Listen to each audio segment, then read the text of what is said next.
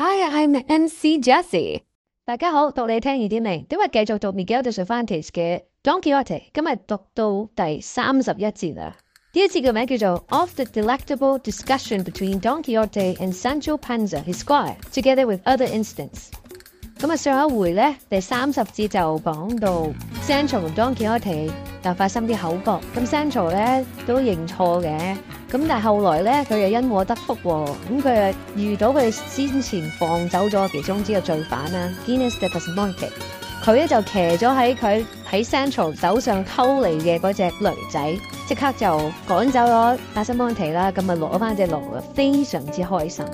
其餘眾人咧就繼續咧係瞞騙緊 Don Quixote，即係話俾佢聽啊，誒 Dorothy 啊係公主啊，你哋就要誒解決問題啊，擊殺呢個巨人啊，誒為佢誒搶回呢個國度啊，同佢成親啊，諸如此類呢啲咁嘅大話。OK，我哋睇落去呢個故事嘅發展先，跟住我哋交俾 Costa 同大家讀嚟聽。 All that is not unsatisfactory to me, said Don Quixote. Go on, thou didst reach her. And what was that queen of beauty doing? Surely thou didst find her stringing pearls or embroidering some device in gold thread for this her enslaved knight. I did not, said Sancho, but I found her winnowing two bushels of wheat in the yard of her house. Then depend upon it, said Don Quixote, the grains of that wheat were pearls when touched by her hands. And didst thou look, friend, was it white wheat or brown? It was neither, but red, said Sancho. Then I promise thee, said Don Quixote, that, winnowed by her hands, beyond a doubt the bread it made was of the whitest. But go on. When thou gavest her my letter, did she kiss it? Did she place it on her head? Did she perform any ceremony befitting it? Or what did she do? When I went to give it to her, replied Sancho, she was hard at it, swaying from side to side with a lot of weed she had in the sieve. And she said to me, Lay the letter, friend, on the top of that sack, for I cannot read it until I have done sifting all this. Discreet lady, said Don Quixote, that was in order to read it at her leisure and enjoy it. Proceed, Sancho. While she was engaged in her occupation, what converse did she hold with thee? What did she ask about me? And what answer didst thou give? Make haste, tell me all, and let not an atom be left behind in the ink bottle. She asked me nothing, said Sancho, but I told her how your worship was left doing penance in her service, naked from the waist up, in among these mountains like a savage, sleeping on the ground, not eating bread off a tablecloth, nor combing your beard, weeping and cursing your fortune. In saying I curse my fortune, thou saidst wrong, said Don Quixote. For rather do I bless it, and shall bless it all the days of my life, for having made me worthy of aspiring to love so lofty a lady as Dulcinea del Toboso. And so lofty she is, said Sancho, in that she overtops me by more than a hand's breadth. What, Sancho? said Don Quixote. Didst thou measure with her? I measured in this way, said Sancho. Going to help her to put a sack of wheat on the back of an ass, we came so close together that I could see she stood more than a good palm over me. Well, said Don Quixote, and doth she not of a truth company and adorn this greatness with a thousand million charms of mine? But one thing thou wilt not deny, Sancho. When thou comest close to her, didst thou not perceive a Sabaean odour, an aromatic fragrance, a I know not what, delicious, that I cannot find a name for? I mean, a redolence, an exhalation, as if thou wert in the shop of some dainty glover? All I can say is, said Sancho, that I did perceive a little odour, something goaty. It must have been that she was all in a sweat with hard work. It could not be that, said Don Quixote, but thou must have been suffering from cold in the head, or must have smelt thyself. For I know well what would be the scent of that rose among thorns, that lily of the field, that dissolved amber. Maybe so, replied Sancho. There often comes from myself that same odour which then seemed to me to come from her grace the Lady Dulcinea. But that's no wonder, for one devil is like another. Well then, continued Don Quixote, now she has done sifting the corn and sent it to the mill. What did she do when she read the letter? As for the letter, said Sancho, she did not read it, for she said she could neither read nor write. Instead of that, she tore it up into small pieces, saying that she did not want to let anyone read it lest her secret should become known in the village, and that what I had told her by word of mouth about the love your worship bore her, and the extraordinary penance you were doing for her sake, was enough, And to make an end of it, she told me to tell your worship that she kissed your hands, and that she had a greater desire to see you than to write to you, and that therefore she entreated and commanded you, on sight of this present, to come out of these thickets, and to have done with carrying on absurdities, and to set out at once for El Toboso, unless something else of greater importance should happen, for she had a great desire to see your worship. She laughed greatly when I told her how your worship was called the Knight of the Rueful Countenance. I asked her if that Biscayan the other day had been there, and she told me he had, and that he was an honest fellow. I asked her too about the galley slaves, but she said she had not seen any as yet. So far all goes well, said Don Quixote. But tell me what jewel was it that she gave thee on taking thy leave, in return for thy tidings of me? For it is a usual and ancient custom with knights and ladies errant to give the squires, damsels, or dwarfs who bring tidings of their ladies to the knights, or of their knights to the ladies, some rich jewel as a guerdon for good news, and acknowledgment of the message. That is very likely, said Sancho, and a good custom it was, to my mind, but that must have been in days gone by. For now it would seem to be the custom only to give a piece of bread and cheese, because that was what my lady Dulcinea gave me over the top of the yard wall when I took leave of her, and more by token it was sheep's milk cheese. She's generous in the extreme, said Don Quixote, and if she did not give thee a jewel of gold, no doubt it must have been because she had not one to hand there to give thee. But sleeves are good after Easter. I shall see her and all shall be made right. But knowest thou what amazes me, Sancho? It seems to me thou must have gone and come through the air, for thou hast taken but little more than three days to go to El Toboso and return, though it is more than thirty leagues from here to there. From which I am inclined to think that the sage magician who is my friend and watches over my interests, that this same, I say, must have helped thee to travel without thy knowledge. For some of these sages will catch up a knight errant sleeping in his bed, without his knowing how or in what way it happened. He wakes up next day more than a thousand leagues away from the place where he went to sleep. And if it were not for this, knights errant would not be able to give aid to one another in peril, as they do at every turn. For a knight, maybe, is fighting in the mountains of Armenia with some dragon, or fierce serpent, or another knight, and gets the worst of the battle, and is at the point of death. But when he least looks for it, there appears over against him on a cloud, or chariot of fire, another knight, a friend of his, who just before had been in England, and who takes his part and delivers him from death. And at night he finds himself in his own quarters, suffering very much to his satisfaction.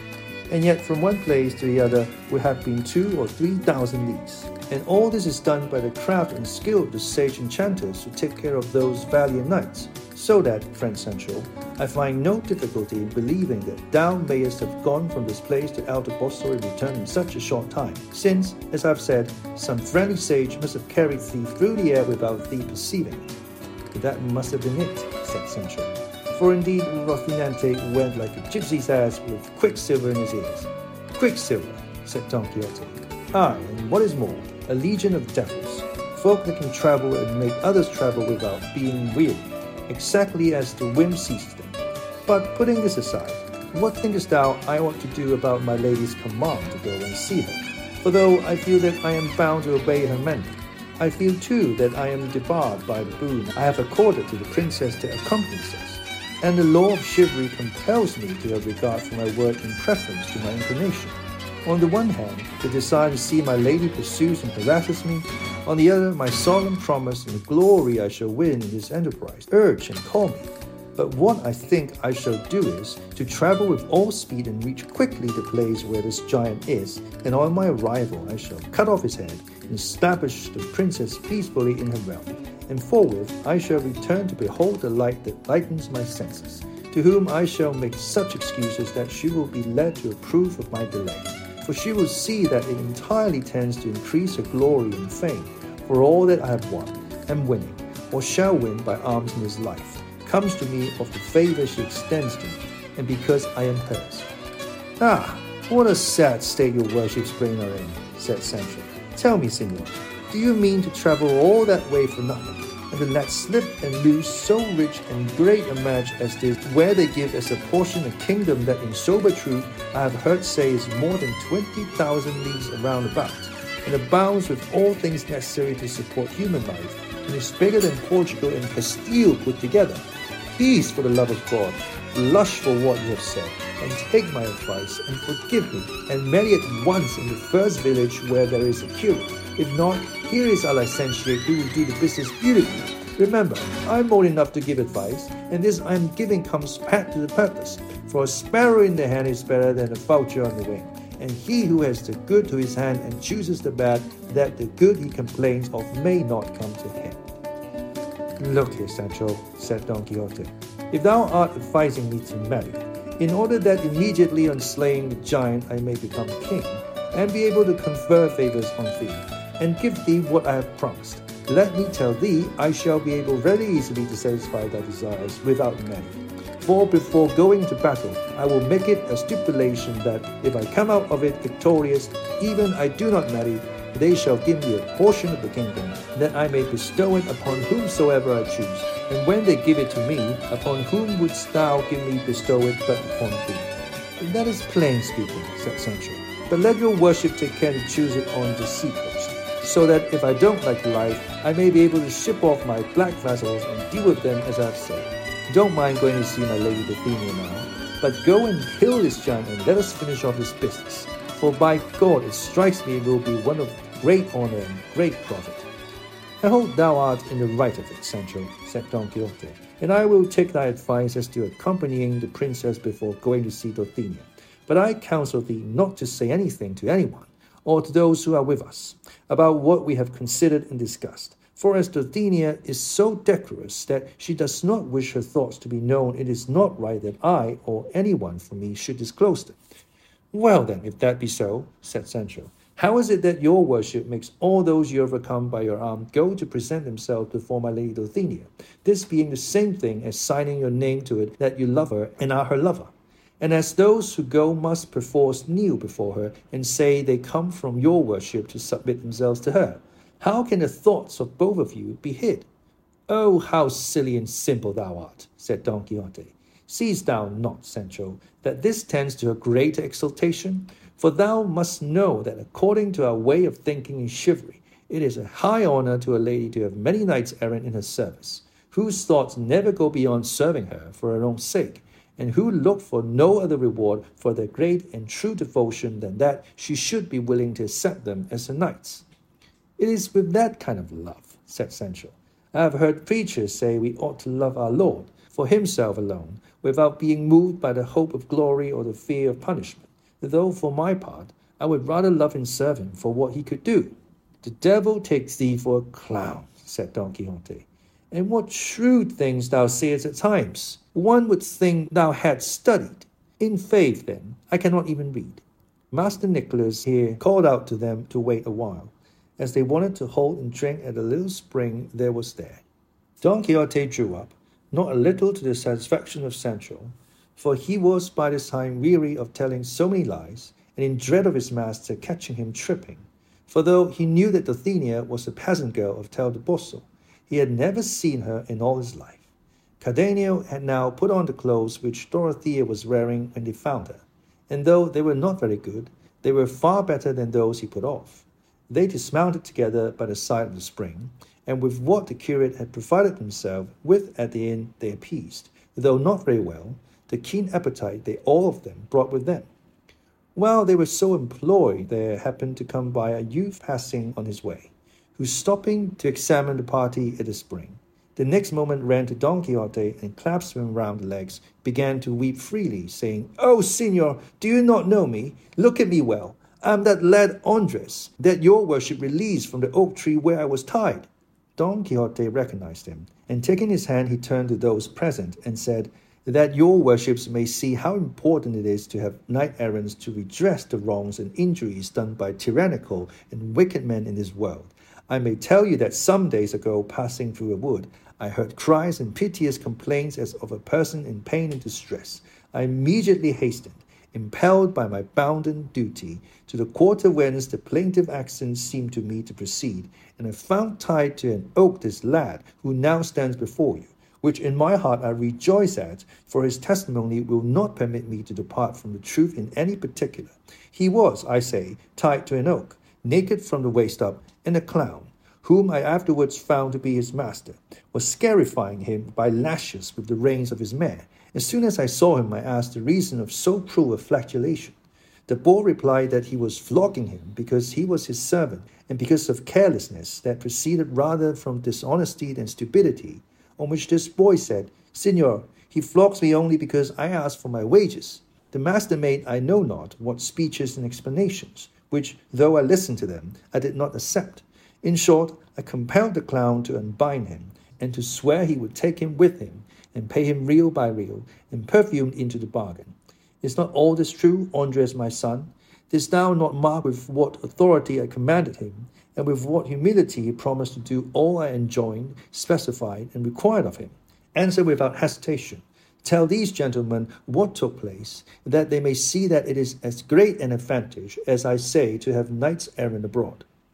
All that your worship has said is quite true, answered the lad. But the end of the business turned out just the opposite of what your worship supposes. How? The opposite? said Don Quixote. Did not the clown pay thee then? Not only did he not pay me, replied the lad, but as soon as your worship had passed out of the wood and we were alone, he tied me up again to the same oak and gave me a fresh flogging, then left me like a flayed Saint Bartholomew. And every stroke he gave me, he followed up with some jest and jibe about giving made fool of your worship. And but for the pain I was suffering, I should have laughed at the things he said. In short, he left me in such a condition that I have been until now in the hospital getting cured of the injuries which was rascally clown inflicted on me then, for all which your worship is to blame. For if you had gone your own way and not come where there was no call for you, nor meddled in other people's affairs, my master would have been content with giving me one or two dozen lashes, and would have then loosed me and paid me what he owed me.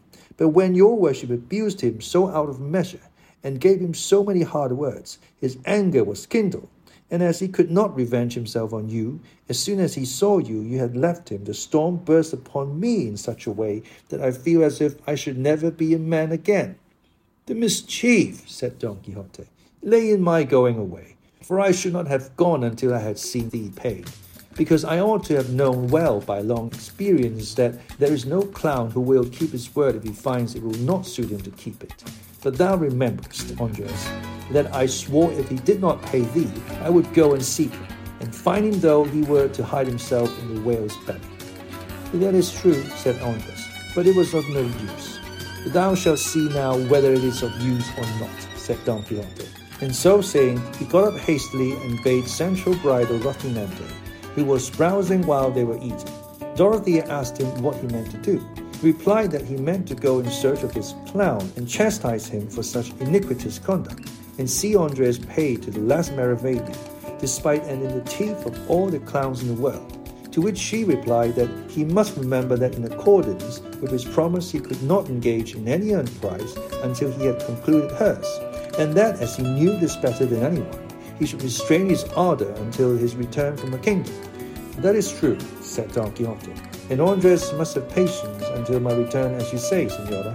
But I once more swear and promise not to stop until I have seen him avenged and paid. I have no faith in those oaths, said Andres.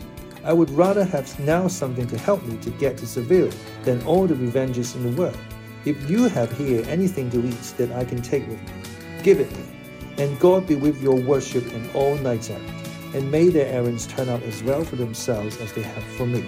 Sancho took out from his stall a piece of bread and another of cheese, and giving them to the lad, he said, Here, take this, brother Andres, for we have all of us a share in your misfortune.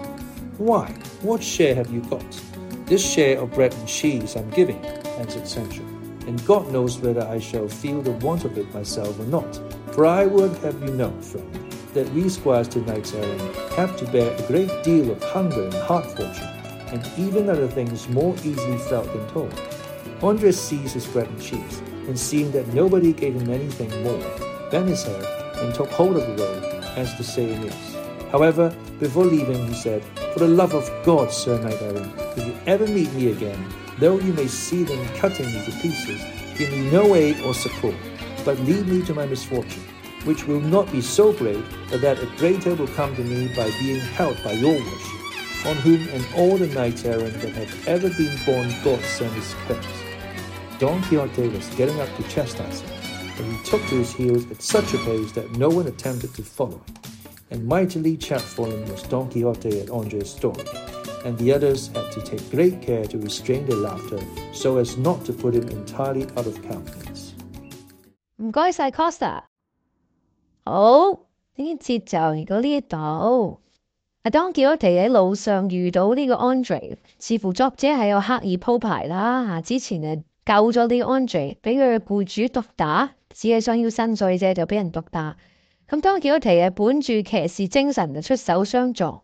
但係當佢制止咗呢個僱主之後咧，佢就揚長而去啦。咁咧，當叫我哋走咗之後咧。安靜就慘啦，就俾佢僱主咧繼續濫用私刑啊，照板煮碗咁樣。咁安 d 咧就將呢一樣呢件事咧就懷恨在心啊，似乎咁咧就特登追上嚟咧，就同阿當叫我哋講啊，就話俾佢聽：你以後唔好再幫人啊！啊，呢、這個騎士精神簡直係笑話咁。咁所有人聽到咧， 對當叫我哋嘅諗法都係覺得佢可笑啫。咁我個人就覺得係幾可惜嘅一件事啦。即係雖然人哋幫咗你，雖然幫得夠徹底啫，咁但係都唔使即係有個咁大嘅反彈啊。喺閱讀之前都誒、呃、漏咗交代啦，就係、是、當 Quixote 非常之緊張，Sancho 翻到去 El Toboso 同 Dulcinea 所講嘅嘢，所交俾佢嘅情信，佢嘅表白信，到底對方 嘅反應係點啊？佢嘅神情嘅動作啊，所有一顰一笑，佢都想知啊。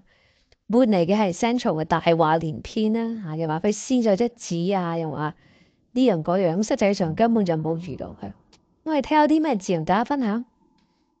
Delectable，delectable，題目嗰度有提到 delectable，D E L E C T A B L E 啊，形容詞嚟嘅。 喺形容食物或者飲品嘅好味啊、美味啊，delicious。flagellation，flagellation，f l a g e l l a t i o n，名詞嚟嘅，即係打啦、flogging 啦、鞭打啦。Either as a religious discipline or for sexual gratification 啊，咁啊係誒喺中世紀有啲教士係會。 鞭打自己啦嚇，作為一個懲罰啦，佢覺得自己罪人。chapfallen，chapfallen，形容詞嚟嘅，c h a p f a l l e n，chapfallen，跌咗個口落嚟啊，with one's lower jaw hanging due to extreme exhaustion or dejection。去到最後啦，當幾多題聽完 Andre 佢嘅聲言啦，即係話啊，希望你啲騎士唔好再幫人啦，你哋真係搞我當攤啊！ 佢就 chapfallen 行乞仗義，反而俾人覺得咧，令到呢個世界更加差嚇。好，呢一節讀到呢度，我哋下一節再繼續讀俾你聽。拜拜。If you like this video, make sure to comment, like, share, and subscribe to Costa. See you next Friday.